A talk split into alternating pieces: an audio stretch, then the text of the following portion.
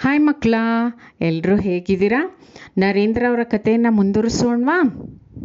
ಹಿಂದಿನ ಸಂಚಿಕೆಯಲ್ಲಿ ರಾಮಕೃಷ್ಣ ಅವರು ಹೇಳಿರ್ತಾರಲ್ವಾ ನಿನ್ನ ದೇವರನ್ನ ನೋಡಬೇಕಂದ್ರೆ ನಿನಗೆ ಕೆಲವು ಪರೀಕ್ಷೆಗಳನ್ನು ಮಾಡಲಾಗತ್ತೆ ಅಂತ. ಅದಕ್ಕೆ ನರೇಂದ್ರ ಅವರು, ಸ್ವಾಮೀಜಿ ಯಾವ ಬಗೆಯ ಪರೀಕ್ಷೆಗಳನ್ನು ಕೊಡ್ಬೋದು ಅಂತ ಆಲೋಚನೆ ಮಾಡ್ತಾ ಇರ್ತಾರೆ.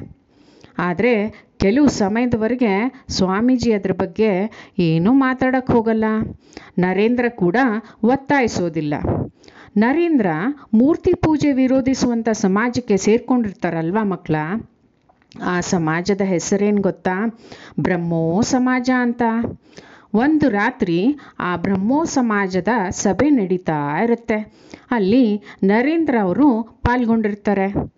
ಇದ್ದಕ್ಕಿದ್ದಂತೆ ರಾಮಕೃಷ್ಣ ಅವರು ಕೂಡ ಅಲ್ಲಿಗೆ ಬರ್ತಾರೆ. ಅವರನ್ನು ನೋಡಿದಂಥ ಜನ ಎಲ್ಲರೂ ಮತ್ತು ಅಲ್ಲಿ ನೆರೆದಂಥ ಸ್ವಾಮೀಜಿಗಳು ಕೂಡ ಅವರನ್ನು ನಿಂದಿಸೋಕೆ ಪ್ರಾರಂಭ ಮಾಡ್ತಾರೆ. ಅವಮಾನ ಮಾಡ್ತಾರೆ ಮಕ್ಕಳ.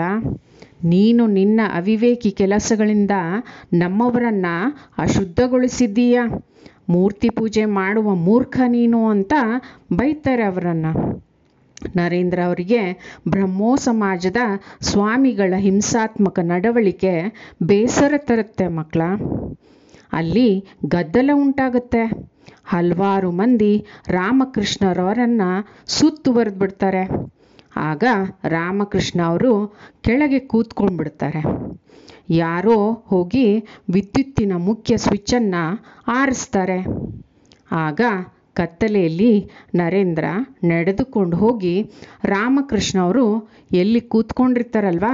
ಆ ಜಾಗಕ್ಕೆ ಹೋಗಿ ತುಳಿತಕ್ಕೆ ಸಿಲುಕದಂತೆ ಸ್ವಾಮೀಜಿಯವರನ್ನು ರಕ್ಷಿಸಿ, ಸುರಕ್ಷಿತವಾಗಿ ದಕ್ಷಿಣೇಶ್ವರಕ್ಕೆ ಕರೆದುಕೊಂಡು ಹೋಗ್ತಾರೆ.